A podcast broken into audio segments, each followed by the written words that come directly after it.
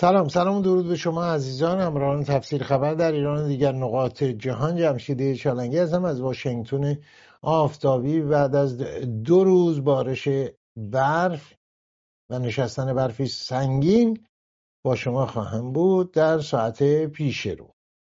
در برف و باران آفتابی و ابری همچنان ایران و خبرهای ایران محور گفتگوهای من خواهد بود با میهمانان تفسیر خبر. چون این روزهایی در سال 1357 ایران شاهد جریاناتی بود که در نهایت انقلاب اسلامی عنوان گرفت و 22 بهمن نقطه عطفی در تاریخ معاصر ایران. انقلاب چه ایرانی تحویل گرفت و به چه ایرانی رسیدند ایرانیان بعد از چل و چند سال حکومت ملایان شیعه بر ایران یا به گفته خود اهل حکومت نخستین حکومت الله بر زمین.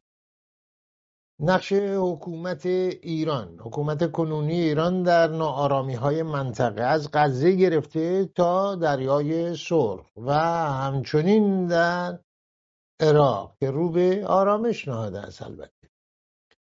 و روابط ایران و آمریکا چگونه است؟ آنگونه که در ظاهر به نظر می‌رسه هر دو سو حالت قهر و به اصطلاح دشمنی به معنایی که اعلام کرده جمهوری اسلامی یا بدبستانهایی در پشت پرده است از جمله آزاد کردن پولهای مسدود شده مردم ایران در عراق و جای جای دیگه گفتگو می‌کنیم. با آقای احمد رفت روزنامه نگار در انگلستان و آقای شاهین نجات تحلیلگر سیاسی فعال سیاسی در هستون تگزاس. با شما عزیزان خواهیم بود تا لحظاتی دیگر.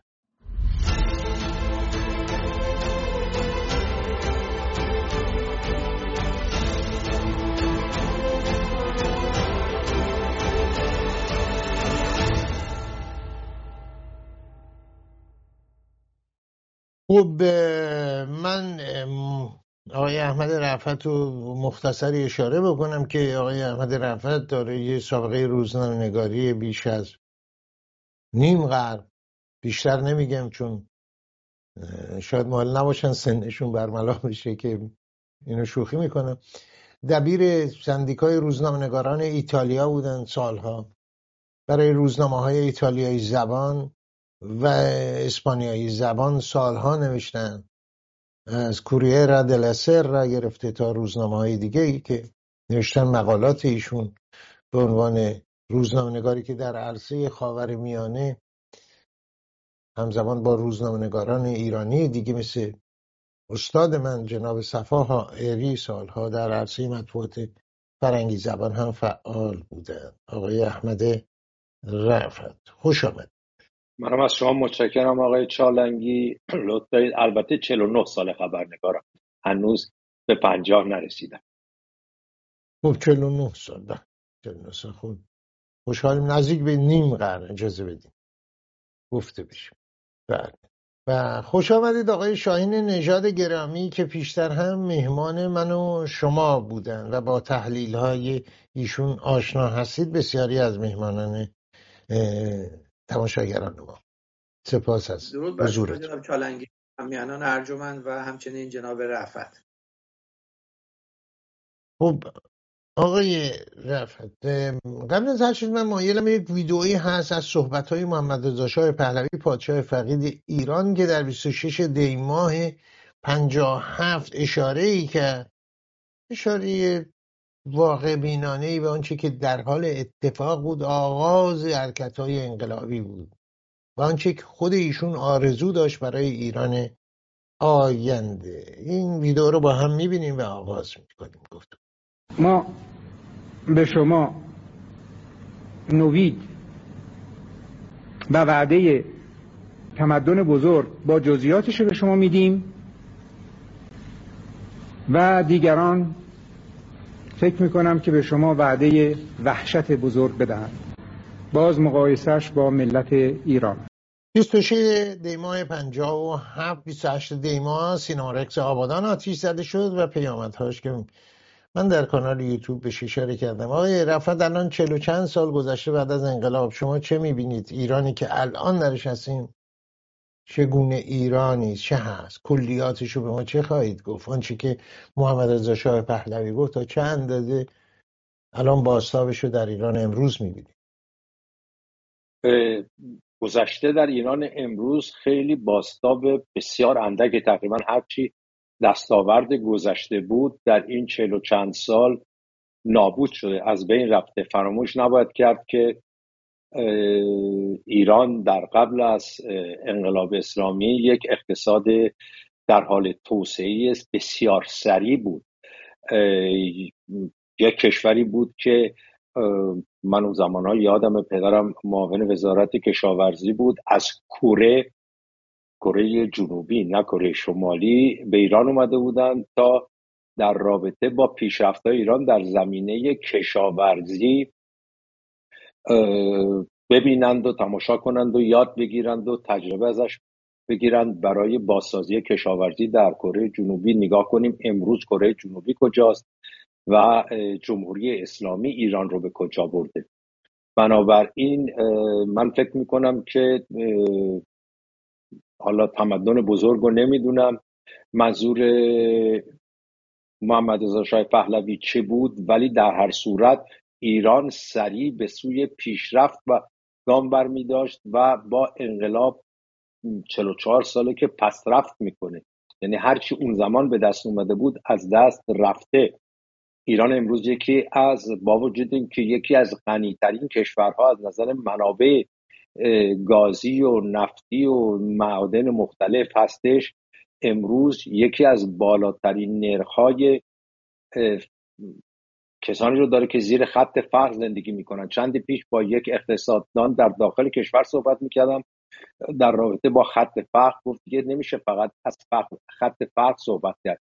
در ایران بیش از 20 درصد زیر خط گرسنگی قرار دارن تفاوتش رو پرسیدم گفت خط فقر کسی است که کم و بیش می‌تونه زندگیشو خیلی خلاصه پیش ببره. ولی زیر خط فقر کسیه که اگر غذا بهش نرسه امکان حیات براش وجود نداره. نمی‌تونه با امکانات که خودش داره حتی فقر خود گرسنگی خودش رو رفع بکنه. بنابراین زیر خط گرسنگی قرار گرفتن ایران چیزی که من فکر می‌کنم چهل خورده سال پیش هیچ کدوم از ایرانی ها تصورش هم حتی نمی‌کردن و امروز یک واقعیت بسیار بسیار تلخه.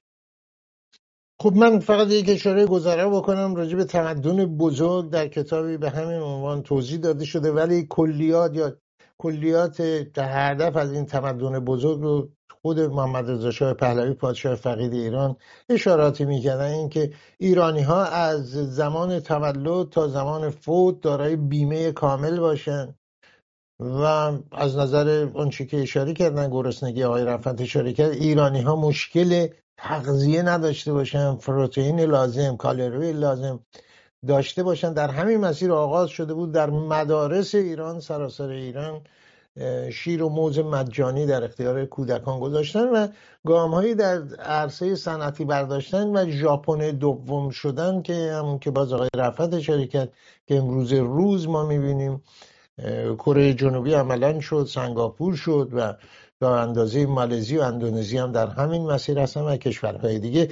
نگاه شما آقای نژاد به عنوان نسل بعد از انقلاب اگه بتونم بگم و با قافلگیر نشم احمد عزیز که خب 49 ساله اون یه سال چونه زدیم با هم. بفرمایید شما چه نگاهی دارید به عنوان یک آن چیزی که در سال 57 رخ داد کاملا یک ضد حرکت خیلی آشکار بود علیه پیشرفت و تجدد. حتی شعارهاش هم به گونه اینو نشون می‌داد.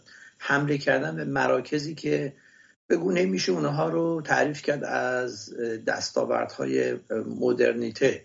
مثلا فرض کنید رستوران مشخص سینما استخرهای که خانوم از اون استفاده می‌کردن. نمی‌دونم باشگاه هایی که مربوط به جوانان بود در شهرستان خانه جوانان.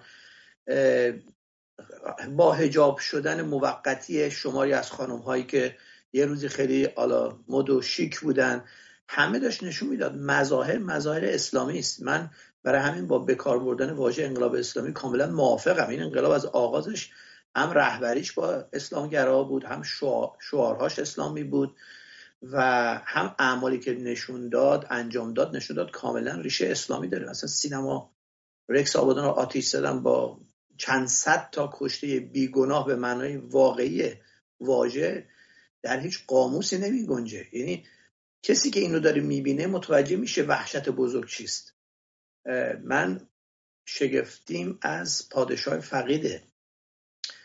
اگر که یه سبزی فروش یه کارمند یه دانشجو یه کارمند بازنشسته این وحشت بزرگ رو نمی‌تونست دریابه پادشاه فقید هم دریافته بود چیست؟ هم نشونه هاشو می‌دید. جماعتی که وقتی به قدرت نرسیدن می‌تونن در آبادان سینمایی آتیش بزنن. چند صد نفره که اصلا نمی‌شناسن اینا رو بکشند. فقط برای اینکه تنور انقلاب گرم بمونه این باید پیام بده که اگه این جماعت به قدرت برسن چه بلایی سر کشور میارن. و تیر ماه بود فکر کنم جریان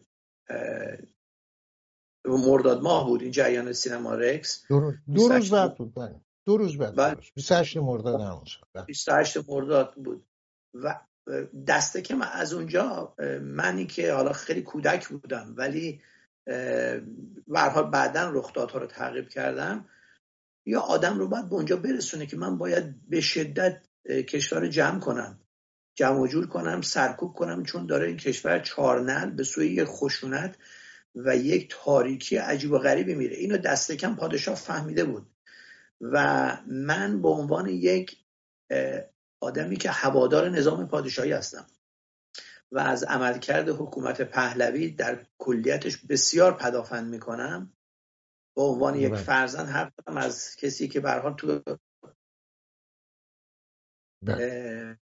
اصلاحات سیاسی را پدر مینامیم این دلخوری رو داشته باشم این شکفت داشته باشم که چرا اون سرپرستی بحران رو در سال 57 اونقدر ضعیف انجام داد و اونقدر دست به اصا و اونقدر بی تصمیمی که کشور شرایطش رسید به پاییز و بعد زمستان 57 و رفت آنچه که رفت حال خب. از از پادشاهی که کارنامه درخشانی تو 37 سال داشته که در جای جایش در جای جایش میشه دفاع جانانه کرد و به اون نمره عالی داد نه نمره قبولی. سال 57 مدیریت بحران رو پادشاه حالا به دلیل بیماری به دلیل هر مشکلی که بود نتوانست انجام بده و اشتباه پشت اشتباه بیشتر جسور کرد انقلابیون رو و بیشتر به اونا دست بالا داد و حتی قشر خاکستری رو هم که انقلابی نبودند کشون تو خیابان و متاسفانه کار به جای رسید که دیگه قابل برگشت نبود. وگرنه تمدن بزرگ رو به نظر من واقعا ما دروازه هاشو می‌دیدیم. من کتاب تمدن بزرگ پادشاه رو خوندم. اینکه ما باید برای ایرانی ها این مسائل رو حل کنیم. بیمه درمان آموزش بهداشت مسکن و این با صنعتی شدن کشوره. و کشور داره از فاز صنعت مونتاژ وارد بله. صنعت اصلی میشه. خب اینها بود. خود پادشاه می‌دونست کشور تو چه مسیر درستی داره میره. ولی شوربختانه سال 57 به نظر من ما بیشتر از خود خوردیم. توطعه بیگانگان صد درصد بود. انقدر نشانهاش آشکار جای هاشا نداره و ترفندهای انقلابیون هم به جای خودش. ولی ما هم تبلیغات رو باختیم جنگ تبلیغاتی رو و هم گفتمان رو از دست دادیم و آخرین ابزاری که دستمون بود یعنی نیروهای امنیتی و نیروهای نظامی و انتظامی رو هم کلا حکومت خونسا کرد و آنچه که دیگه شرایطی پیش اومد که دیگه همه می‌گفتن تقریبا کار تمام شده است که دیگه با رفتن پادشاه از ایران من پادشاه رو رفتنش و آخرین روز حکومت گذشته می‌دونم نه 22 بهمن چون مشخص بود با رفتن ایشون دیگه همه چی به پایان می‌رسه. اون صدای انقلاب رو شنیدم. نقطه آخر می‌دونم فقط گزارش من می‌کنم. بله شما رفتن ایشون. من یه توضیح بدم راجع به سینما رکس آبادان که اشاره کردم و دو روز بعد این اتفاق افتاد. به سردسته کسانی که این کار کردن؟ حسین تکبلی زاده رو در حال گریز به عراق بازداشت کردن دستگیر کردن به زندان انداختن. هم دولت هم تشکیلات امنیتی عملا از این موضوع استفاده نکردن برای آوردن به تلویزیون. آقای پرویز ثابتی هم توضیح ندادن که چرا این کار نکردن در مصاحبه ای که داشتن. انتظار میره از ایشون بیان و توضیح بدن که چرا نیوردن در تلویزیون و روشن بشه که اینها دارن این کار می‌کنن. و مسئولان دیگه جلو قضیه رو گرفتن. سکوت مطلق. و اگه اطلاعات بیشتری در این زمینه خواهیم بینندگان می‌تونن من کانال یوتیوب در این مورد صحبت کردم که اساسا نشون میده 26 دیما شاد با این صلابت صحبت می‌کنه پس به بیماری در تصمیم گیری هایشون چندان دخیل نمی‌تونه باشه. دیما تیرما صحبت های ایشون. رفتنشون 26 دیماست بله ایشون مرداد ما صحبت می‌کنن میبخشید. 26 مرداد ما صحبت می‌کنن از 26 مرداد تا 26 دیما که رفتنشونه مجموعا پنج ماهه. و می‌بینیم هم در رامسر با چه سلامتی صحبت می‌کنن سلامت کامل درست بیماری هست و آدم بی اراده ای به نظر نمیان ایشون. عوامل دیگه در تصمیم گیری ها موثر بوده که از نظر من به عنوان یک روزنامه نگار کنجکاو که البته چند سال بیشتر از آقای رفت این دلیل هیچی نیست فقط گزارش دارم می‌کنم. سابقه روزنامه نگاری به هر حال یه عوامل رازهای هنوز ناگشوده ای وجود داره که چه چی عواملی باعث اون تصمیم گیری های نادرست شد. به امروز برمیگردیم. آقای رفت حکومت فقیه اینو بارها گفتن به معاویه و اینها اشاره کردن در نصر به رعب اینها رو اشاره کردن. اون پایه اصلی این حکومت به نظر می‌رسم این وحشت بزرگ هست. امروز روز. یا بر پایه های دیگه یا مستواده شما شاهد سقوط دیکتاتوری های بسیار بودید. چه در آسیا چه در آفریقا جاهایی که سفر کردید مصاحبه کردید با صاحبان قدرت و جاهای دیگه. به ما چه خواهید گفت وقتی نگاه می‌کنید به این حکومت مستقر فعلا در ایران؟ بر چه اساسی حکومت؟ این حکومت من فکر می‌کنم که امروز با توجه به اینکه خودشونم تلویحا قبول کردن که هیچ گونه پایه‌ای در جامعه ندارد نظرسنجی های منتشر شده و منتشر نشده یه همین هفته های اخیر در رابطه با انتخابات مجلس شورای اسلامی و مجلس خبرگان نشون میده که حتی در نظرسنجی های رسمی هم تعداد کسانی که هنوز خودشون رو وابسته به این نظام می‌دونن از این نظام گذر نکردن زیر سی درصده. حالا میگم این نظرسنجی های رسمی. من فکر می‌کنم که زیر ده درصده ولی در هر صورت. برای اینکه بقیه رو ساکت نگه دارن اینها بر دو مسئله پافشاری می‌کنن. یکی همونطور که شما گفتید ارعاب اعدام زندان های سنگین. ما هیچ وقت یک دهه گذشته حداقل. نه این همه زندانی سیاسی داشتیم نه این همه اعدامی داشتیم. در سال 2023 میلادی حدود 700 نفر اعدام شدند. برای بعد از چندین سال عده رو رسما به دلایل سیاسی اعدام کردن دیگه مجبور نشدن بگن قاچاقچی مواد مخدر بوده یا چیز دیگری و به اون اسم اعدامشون کنند. من فکر می‌کنم که با تولید ارعاب سعی می‌کنند که به نوعی چند سباهی به عمر خودشون بیافزن یک مسئله دیگه هم که اتاق فکرهای نظام فکر می‌کنند که می‌تونه به نوعی بقای این نظام رو حداقل برای مدتی تأمین بکنه بحران سازیه شما نگاه کنید همین در چند روز گذشته من نمیگم از بحران دریای سرخ و حوسیا تا حمله حماس به اسرائیل که بگذریم که اینها هر کدوم خب چند ماهی هست که ازشون آغاز شده. همین 48 ساعت گذشته حمله به عراق حمله به پاکستان یعنی ایجاد بحران در روابط با کشورهای همسایه که یکیشون دولتش خودش وابسته به جمهوری اسلامیه با این وجود نمی‌تونه جرأتش رو نداره نخست وزیر عراق که با مقامات ایرانی گفتگو کنه. سفیر خودش از تهران فرا می‌خونه شکایت می‌کنه به شورای امنیت. و همچنین پاکستان که همیشه دارای روابط کم و بیش غیر خسمانه با جمهوری اسلامی داشته اونها مجبور به این کارن. همه اینها فکر می‌کنن اتاق فکرهای نظام فکر می‌کنن که تولید این گونه بحران ها یعنی دشمنسازی نداشتن رابطه. حتی با همسایگان می‌تونه بین مردم ایران نوعی و نظام نوعی همبستگی ایجاد کنه. بگه ما دشمن خارجی داریم در حال می‌تونه هر آن به ما حمله کنه. بنابراین برای نجات کشور نه نظام باید پشت این نظام بیستیم. صحبت های آقای خامنه ای را اگر در رابطه با انتخابات گوش کنین یا امامان جمعه در آخرین جمعه که گفتن هر رأی که به صندوق بره یک تیر به قلب دشمنه مانند یک یا هر تیر یک موشک به سمت دشمن یا اینکه اگر دوست ندارید این نظام رو هم بازم بیای رای بدین یا اینکه سخنگوی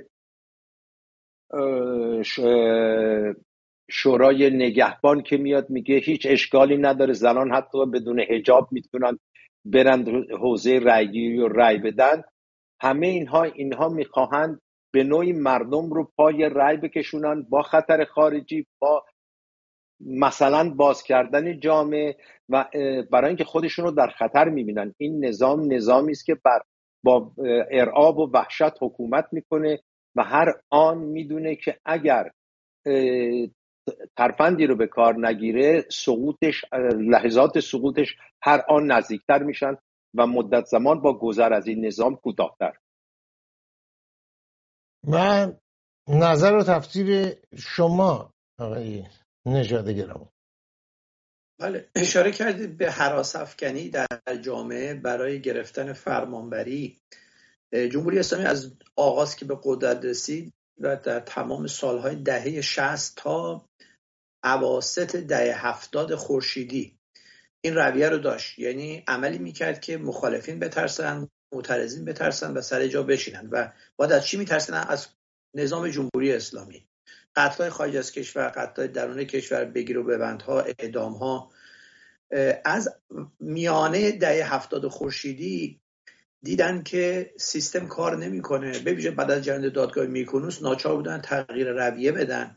بنابراین نقش پلیس خوب و پلیس بد رو بازی کردن. یعنی جامعه رو بردن حدود 20 سال تو فاز بازی های اصلاح طلب و و این بار باز هم با همون ترس منتها ترس از اون جناح از اون آدم بدا از اون خطرناک ها افراطی ها این کار کردن. برای همین بدونی که خیلی هم زحمت بکشن. یه سری بازیگر سینما یه سری فوتبالیست یه سری به سلبریتی های جامعه خودشون بودو بودو می آمدن هم از ترس اینکه افراطی ترها به قدرت نرسن هم از اینکه مقدار جست روشن فکری هم بگیرن. هر جای انتخابات بود دنبال خاتمی دنبال موسوی دنبال روحانی دویدند و رأی دادند و این فرمول نزدیک دو دهه کار کرد این بازی اصلاحاتچی ها. و به نظر من طرح کلانش با خود اتاق فکر و حکومت بود و واقعا هم طرح کارآمدی بود. برای اینکه بالای 50 درصد مردم در انتخابات رأی می‌دادن. حتی کسایی که به حکومت فوش می‌دادن. از حدود اوایل و میانه دهه 90 خورشیدی که دیگه بازی اصلاحات هم واقعا به فضاحت داشت می‌کشید اینها با برآمدن داعش بازی ترس افکندن در جان مردم از داعش رو ایجاد کردن که آقا اگر ما بدیم ولی امنیت داریم. اگر داعش بیاد زنده زنده شما رو می‌خورن و الان می‌بینید در سوریه و در عراق اینا چه می‌کنن و با مرز ایران هم بیشتر از 200 کیلومتر فاصله ندارن. پس ما برای شما یه قهرمان میتراشیم. به نام قاسم سلیمانی بودجه می‌ذاریم. شما هم همه خفه خون بگیرید. برای اینکه اگر آزادی ندارید عدالت ندارید رفاه ندارید عوضشون جمله معروف امنیت دارید. خب با کشته شدن قاسم سلیمانی و برچیده شدن این بسات و طبیعتا اصلا اصولا رفتن داعش به زیر زمین دیگه آنچه که رخ داد این بود که از چی باید مردم بترسن؟ و اینجا من فکر می‌کنم با توجه به اینکه ایرانگرایی گفتمان خیلی مطرحی در جامعه ایران شد حالا افسون بر بود سیاسیش حتی در بکارگیری نامها در معماری ساختمونها در شکل و شمایل مردم در دلبستگی های مردم یعنی حالت اجتماعی و فرهنگی هم به خودش گرفت. جمهوری اسلامی از طریق نهادی که داشت سپاه پاسداران در جایی که می‌تونست شروع کرد یه مقداری نگرانی برای مردم ایجاد کردن که آقا ما خیلی بدیم ولی اگه ما بریم ایران تجزیه میشه. به طور مشخص با سپاه پاسداران باشگاه تراکتورسازی تبریز رو داشت و در تبریزی که همیشه پایگاه ناسیونالیسم ایرانی بوده اینا آمدن ادعی رو به عنوان هوادار میبودن. تو استادیوم یه روز با پرچم های جمهوری باکو یه روز با پرچم ترکیه یه روز با شعارهای خلیج عربی. خلیج عربی یعنی چیزایی که مشخص بود از تو کوچه و بازار بیرون نمیاد. حکومتی که اینقدر نسبت مثلا فرض کنید به باکو حساس به خاطر روابطش با اسرائیل خیلی راحت اجازه می‌داد 7 تا پرچم جمهوری باکو بیاد تو استادیوم تبریز. مشخص بود که خود حکومت دوست داره که نگرانی ایجاد بکنه. و این نگرانی هم طبیعتا یه مقدار به خاطر به اصطلاح برخی از نیروهای اپوزیسیون خارج از کشور دامن می‌خورد به طور طبیعی. مثلا کانال تلویزیونی که با بودجه سرسام داره اداره میشه با وجودی که تجزیه طلب جدایی خواه حتی یک دهم درصد جمعیت ایران هم واقعا نیست. شما می‌دید 50 درصد مهماناش تو برنامه تلویزیون از این طیف فکری می آمدن برای کسی که یه جایی در ایران نشسته و داره نگاه می‌کنه تو بهبوه حرکت انقلاب ملی و زن زندگی آزادی اینا اینها ایجاد یه مقدار پای سست می‌کنه پای دل نگران می‌کنه که حالا جمهوری اسلامی درست دروغگوه ولی اینا هم که اونجا نشستن مثلا در لندن یا در واشنگتن دارن صحبت ها رو می‌کنن خب جمهوری اسلامی هم مثل بیراه نمیگه. برای همین شما انقلابی رو داشتید که فقط تینیجرها و بیست و چند ساله ها توش اومدن و متاسفانه به جایی نرسید که اونا که در دهه سی و چل و پنجاه و شست و هفتاد زندگی هستن به خیابان بیان و اعتصابات آغاز بشه و فراگیرتر بشه من فکر بله. کنم این نگرانی که جمهوری اسلامی در دل مردم ایران هر دفعه با یک ترسی انداخته تا کنون کار کرده و دست کم اپوزیسیون خردمند و عاقل جمهوری اسلامی باید حواسش جمع باشه کاری نکنه که برای مردم دلنگرانی ایجاد بشه چون جمهوری اسلامی همه چی رو از دست داده. نباید بهانه دستش بدیم که از خود مخالفان جمهوری اسلامی حالا بترسن مردم. خوب اشاره ای که کردن به ایرانگرایی و ملیگرایی و تمدن ایرانی از مزحک های روزگار امروز من دیدم. داروش ارجمند بازیگر ولایت مدار سینما. در کنار ابراهیم رئیسی صحبت از اهمیت تمدن ایران در تمدن جهانی می‌کنه در در این زمینه احتمالا در یوتیوب من صحبت خواهم داشتم آقای رفت عزیز بفرمایید که تا چند اندازه اون چی که مماشات با حکومت فقیه هست؟ اثرگذار بوده زمین ساز بوده در اوضاعی که الان بر ایران حاکم هست در کشتارها در شکنجه ها در زندانیان ادامه وضعیت زندانیان سه و بقیه اموری که هست ایجاد وحشتی که بوده. این مماشات بده بستون های دولت های آمریکایی اروپایی اینا تا چند از موثر بوده. بدون شک موثر بوده آقای چالنگی. ببینید همین باز همین چند هفته پیش وقتی که همه دنیا بعد از هفته اکتبر انگشت اتهام رو به سمت جمهوری اسلامی گرفته بود و میگفتش که جمهوری اسلامی با اسلحه و با آموزش تروریست های حماس شرایط حمله به اسرائیل رو مهیا کرده. ایالات متحده آمریکا سخنگوهاش میان میگن چندین سخنگوش که بنابر اطلاعاتی که ما داریم جمهوری اسلامی هیچ نقشی در حمله حماس روز هفته اکتبر به خاک اسرائیل نداشت. چند روز پیش بار دیگر وقتی که در داخل ایران مردم همه می‌گفتند که پشت سر این اقدام تروریستی در کرمان خود جمهوری اسلامی یا بخشی از جمهوری اسلامی است و کسی صحبت از داعش نمی کرد حتی قبل از اینکه داعش یا داعش ولایت خراسان اون بیانیه رو سوی سایت خودش بگذاره که اگر خواستیم می‌تونیم صحبت کنیم چگونه این چنین بله. چیزی امکان پذیره. می‌بینیم که باز ایالات متحده آمریکا میاد تصویر میندازه گردن داعش. قبل از اینکه خود داعش حتی تقبل بکنه مسئولیت شد. خب همه اینها رو در کنار هم بذاریم می‌بینیم که یا حتی مماشات اخیرا یک گروگان اسپانیایی سانتیاگو سانچز کوخدور بعد 15 ماه زندان آزاد شد برگشت اسپانیا. به ایشون دولت اسپانیا گفته در مورد اینکه اوین زندان مخوفی است می‌تونی صحبت کنی ولی در مورد نظام جمهوری اسلامی صحبت نکن. ولی ایرون چند مصاحبه که داده در مورد زندان صحبت می‌کنه که جای بدی است. نمی‌دونه میگه نمی‌دونم چرا دستگیر شدم. ولی وقتی ازش خبرنگاران سوال می‌کنن خب این نظامی که شما رو دستگیر شده چگونه است؟ میگه من در این مورد نمی‌خوام صحبت کنم. با تحقیقاتی که من کردم من بالاخره 23 سال در روزنامه اسپانیایی کار کردم داره منابع و دوستانی اونجا هستم.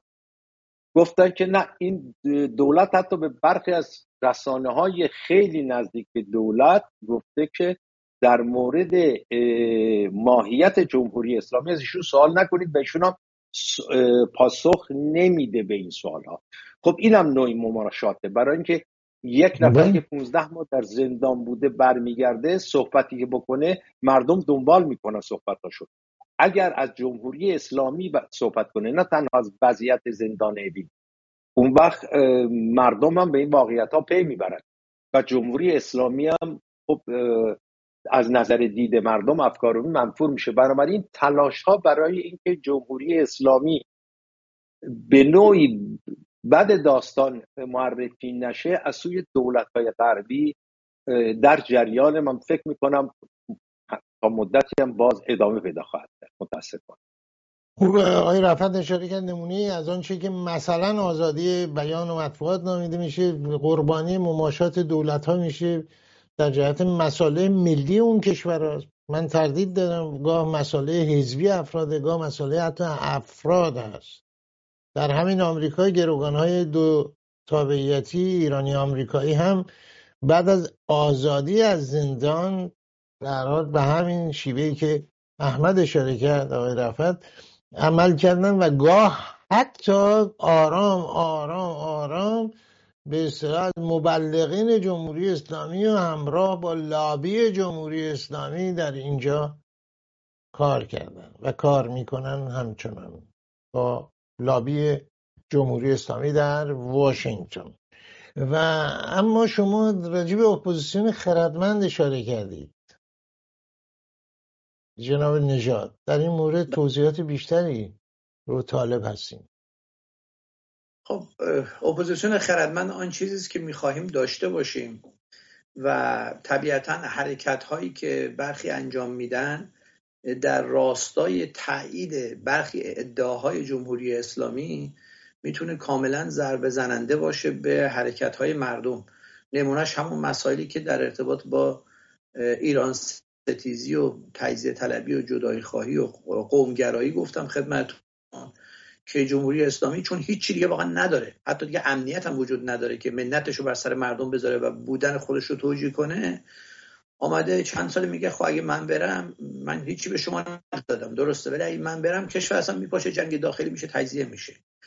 حالا کسانی که می‌خوان جمهوری اسلامی بره و کشور یه روند توسعه و صنعتی شدن رو طی کنه عدالت اجتماعی برقرار بشه آزادی های فردی و آزادی سیاسی برقرار بشه حاکمیت ملی اعمال بشه اگر بیاین و وارد فضایی بشن یا کسایی رو بیارن در کنار خودشون که اونها دقیقا کاری که می‌کنن و سخنی که دارن میگن بوی همون چیزی میده که جمهوری اسلامی داره مردم ازش میترسونه این کاملا بیخردی است. کاملا بیخردی است. بله. و بعد واقعیت این است که اگر شما نمونه برداری بکنید نه از کسایی که در رادیو تلویزیون ها یا رسانه ها حضور میابند به عنوان مهمان بلکه از جمعیت مثلا 7 میلیونی ایرانی خارج از کشور و 80 و چند میلیونی درون کشور. واقعا چقدر ایرانی هست که دوست داره کشور تجزیه بشه؟ واقعا چقدره؟ من یک دهم درصد یک صدم درصد یا عددی به حال دیگه.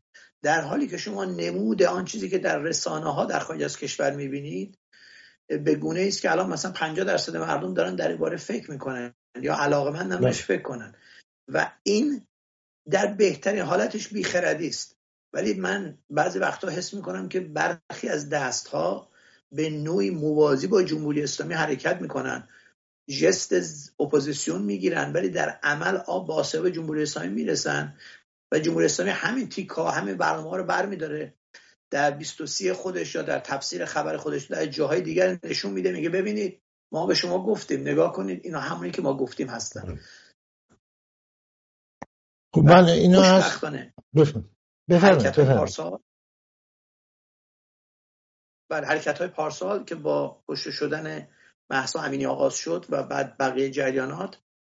کاملا یک بوی ایرانی داشت اتحادی از همه مردم ایران بود و ابدا جغرافیا درش نقشی نداشت و این خیلی مهم بود. علا رقم همه کوشش های جمهوری اسلامی برای ایجاد همچین شکاف هایی جریان پارسال بسیار جریان یک دست و ملی بود. یک دست نه نظر سیاسی از نظر تباری و قومی.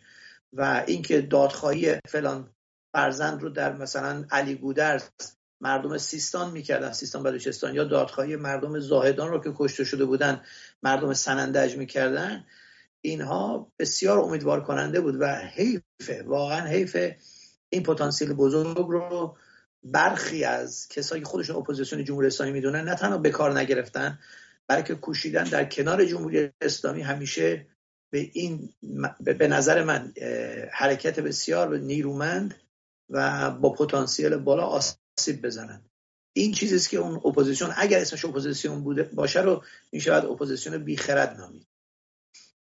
خب آقای رفت تا چند اندازه؟ بقیه دارن کار خودشونو می‌کنن. به تلویزیون اشاره می‌کنه ایشون هر تلویزیونی با یه سرمایه گذاری لابد یه هدف هایی داره که لزوما هدف من و شما و آقای نژاد نیست. هدف های خودشو داره پیش می‌بره. مثلا حالا تجربیاتی هم شما دارید آقای رفت هم من به طور وسیعی.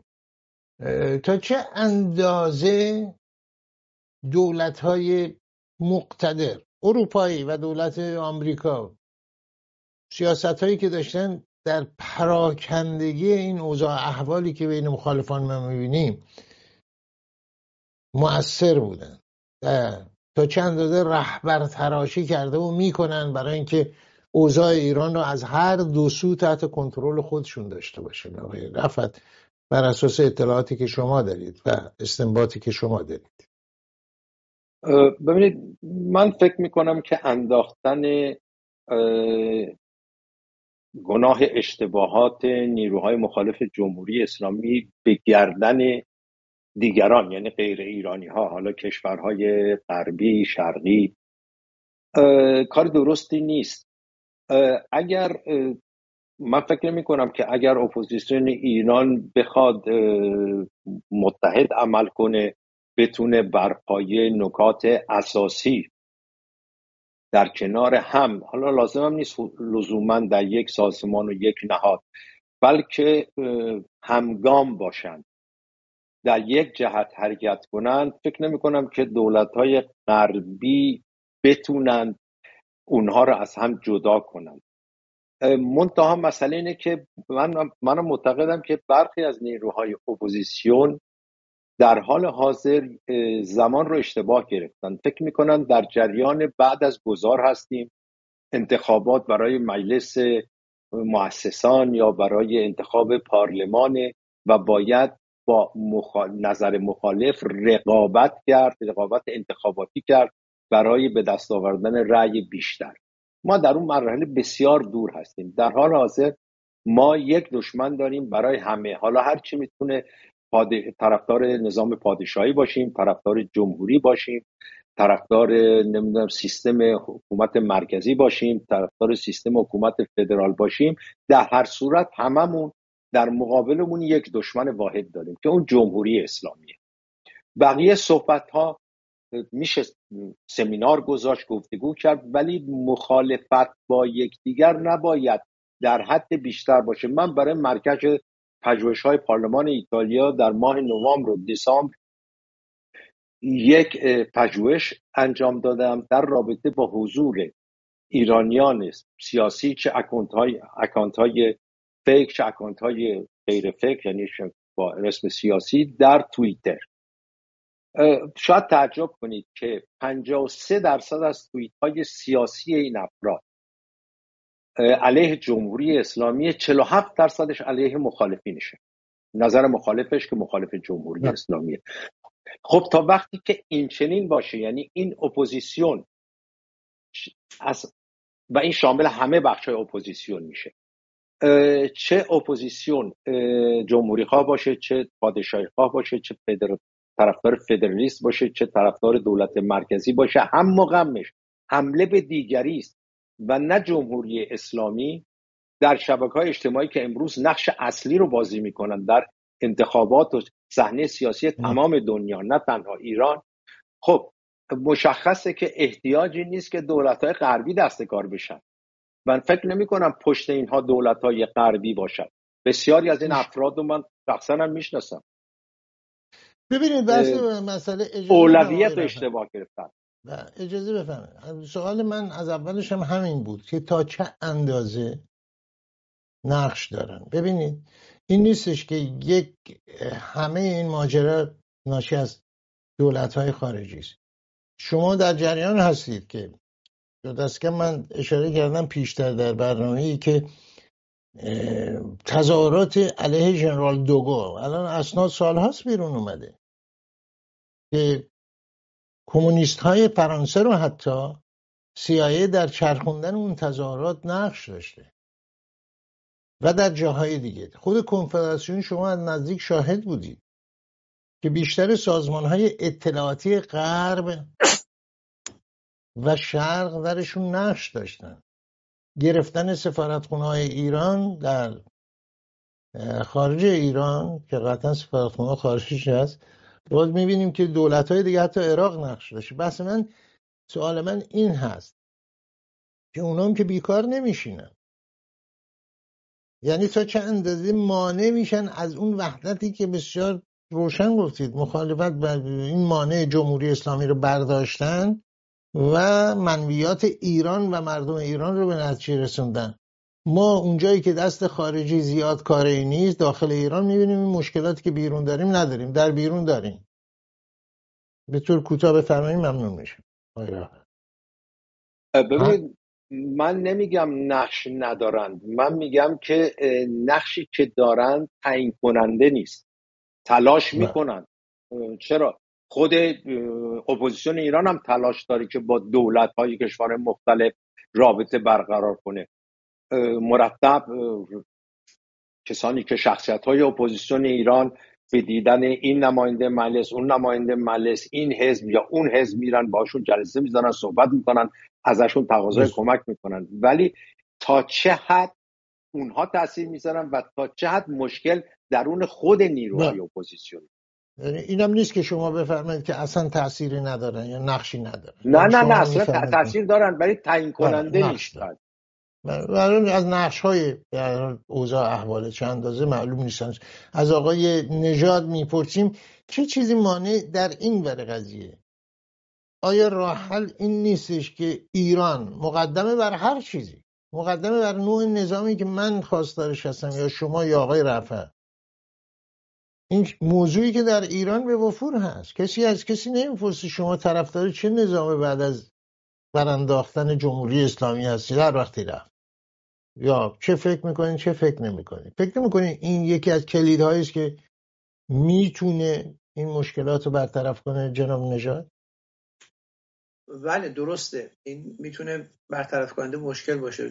گرفتاری برمیگرده به اینکه جناب چالنگی. تصور بر این است که اون کسی که بر موج حرکت های مردمی سوار بشه و نقش رهبری پیدا کنه و نامش بیفته سر زبون مردم ها اون برنده انقلاب بعدی خواهد بود. و اینهایی که میکوشن از امروز این تخریب رو انجام مخالفت بکنن حتی به غیر گاهی وقتا حتی به نوعی غیر ملموس تایید جمهوری اسلامی برای مثلا زدن پهلوی اینها تصورشون این است که این یک گوی قلطان بسیار نیرومندی است و پایگاه مردمی هم داره و مردم به حال به خاطر مثلا فرض کنید رضا شاه و محمد رضا شاه و داشتن خاطرات خوش از آن سالها یا یادمان تاریخی که بر جای مونده تو ذهن نسل جدیدی که اون سالها رو ندیده گرایش به اون وردارن چون آزمایش پس داده است. هر چیزی و هر کسی دیگری آزمایش پس نداده در نتیجه میگن اگر ما همراهی بکنیم ما متحد نیستیم ما دنبال رویم. نمونهش هم جریان انقلاب اسلامی می‌دونن که ادهی اومدن نشستن گفتن خب ما با خمینی همراهی می‌کنیم ولی عملا زیر عبای خمینی رفتن. یعنی خمینی اصلا اجازه نمی‌داد فرض کنین چهار نفر نهزت آزادی جبهه ملی و نمی‌دونم حزب توده و سازمان مجاهدین اینا بعدا بیان ارز اندام کنن. چون برده بود اون جنگ تبلیغاتی نخست و به عنوان رهبر انقلاب جا افتاده بود. اینا استدلالشون اینه. و من راهکاری که فقط می‌دونم راهکاری که می‌دونم اینه که هر کسی فکر می‌کنه.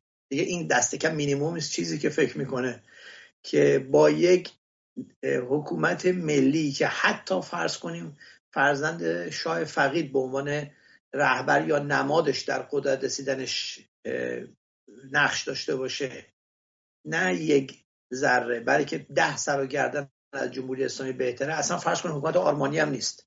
من ذهن خودم می‌ذارم در جای یک مخالف جمهوری اسلامی که مخالف نظام پادشاهی هم هست. فرض کنیم اونجاست ذهن من. اگر انصاف داشته باشم و اگر اندکی خرد ورزانه عمل بکنم هر نظامی که بیاید با اون شکل و شمایل پهلوی یا نزدیک به دوره پهلوی یا حتی با اندکی از حالت ملیگرایی و عناصر لیبرالی که تو جامعه بوده. امروز اگه جایگزین جمهوری اسلامی بشه تن صدایی از روابطش با غرب بکنه تنظیم اقتصادی بکنه جلو دزدی ها رو بگیره سرمایه خارجی رو جذب کنه مقدار زیادی از ایرانی خارج از کشور سرمایهشون رو برگردونن تجربهشون رو برگردونن کار رو روال بره. من پیش خودم باید بگم که خب اون صد هزار برابر بهتر جمهوری اسلامی است. بنابراین من نترسم که ممکنه حکومت بیفته دست پهلوی چیا به قول خودشون یا پادشاهی خواه برای اینکه بدترین حالت برای اون جمهوری خواه اگه اتفاقا رخ بده قابل مقایسه نیست. اون حکومتی که ممکنه بر بیاید در آینده نسبت به وضعیت کنونی ایران. مطلب این است که ما اون حس ایران دوستی و به نظر من خرد ورزی رو تو خیلی از اینا نمی‌بینیم. یعنی دشمنی کور و بعض وقتا خیلی تیره و تار. حتی دو از وقتا دشمنی های شخصی رو شما دارید می‌بینید. با یک خانواده با یک فرد با یک نظام حکومتی به جای می‌رسه که تو بوبوی حرکت های امیدساز توی ده ماه گذشته یک سال گذشته شما یه دفعه می‌بینید اتفاقاتی میفته که امروز از آن اتحاد پارسال فقط دشمنی ها مونده و شبکه های اجتماعی پر از حملات بسیار تندی است. به همدیگه که پارسال به حتی خامنه ای هم اینقدر حجم حمله نبود که امروز مخالفین جمهوری اسلامی به خودشون می‌کنم فکر کنم برمیگرده به اینکه درک درستی ندارن از شرایط و امکانات و اینکه گذر از یه شرایط بسیار اسفبار حتی اگر شما رو به حالت آرمانیه که بهش علاقه مندی نرسونه اگر پنج درجه ده درجه به خواستای شما نزدیکتر باشه خودش یک برد بزرگه. برمیگرده به اینکه حرکت ها عمدتا یا احساسی است یا از روی اناد و لجبازی است. خب، اگر استنباط من درست هست اگر نیست خواهید گفت آقای نژاد که در حرف ایشون این هستش که اگر مسئله مخالفان ایران هست بازگشت یا ادامه همون چی که تمدن بزرگ نامیده شد و کارنامه مشخص از موجود هست عملکرد اون خاص و اون مسیر پیوستن و حمایت از اون مسیر و ادامه اون مسیر می‌تونه سبب انگیزه ای باشه متحد شدن باشه و بقیه موضوعات. این استنباط من از حرف شماست. کاملا درسته. برای که کسانی که میاین میگن نه اگر پادشاهی بشه مثلا فرض کنه بله. بف... آقای نظر آقای رفت رو حتی خب به اصلاحات سیاسی هم میشه اضافه کرد. همون برنامه رو در کنار بفرمایید آقای رفت بله. شما چه میگید ببینید همون مسئله این است که با وجود اینکه نظام گذشته اصلا قابل مقایسه نیست. در ابتدای برنامه هم گفتم با این نظام در زمینه اقتصادی گام های بزرگی برداشته شده بود. گام هایی داشتن در زمینه اجتماعی. برمی داشتن که شما در در توضیح تمدن بزرگ به اونها اشاره کردید. ولی خب نمیشه منکر شد که آزادی های سیاسی در اون زمان وجود نداشت. مساجد آزاد بودند. در همون ماهای آخر قبل از انقلاب اسلامی 57 مردم در مساجد جمع می شدند و کار سیاسی می کردند نه کار مذهبی. ولی آزادی اجتماع آزادی اجتماعات برای احزاب سیاسی میسر نبود مگر در ماهای آخر زمانی که به نظر من دیر شده بود دیگه. نمی‌تونست. وقتی ما صحبت از اون می‌کنیم باز نمیشه صحبت از بازگشت به گذشته کرد. بلکه باید نگاه به آینده داشت. آینده که با گذشته متفاوته. می‌تونه جنبه های خوب گذشته رو بگیره. و نمی‌تونه کپی برداری از گذشته باشه. برای اینکه اون موقع خب بخشایی همراهی نمی‌کنه. این هست. نظامی در آینده ایران حرف ایشون این هست که ادامه دهنده همون هست و ساختار مشروطه پادشاهی که برای ساختار قطعا از نظر پنشروطه خان این هست. متناسب با پذیرش عمومی مردم و نشونه این هم این که در ایران شعارهایی که مردم میدن یا بخش بزرگی از تظاهر کنندگان بله اصلاحاتی لازم هست احزاب باید آزاد باشه همه اینها. اما آیا زمینه هست که مثلا اگر کموله به قدرت برسه یا فلان حزب دیگه به قدرت برسه این آزادی رو تضمین کنه چه جوری میشه رسید به اینجا؟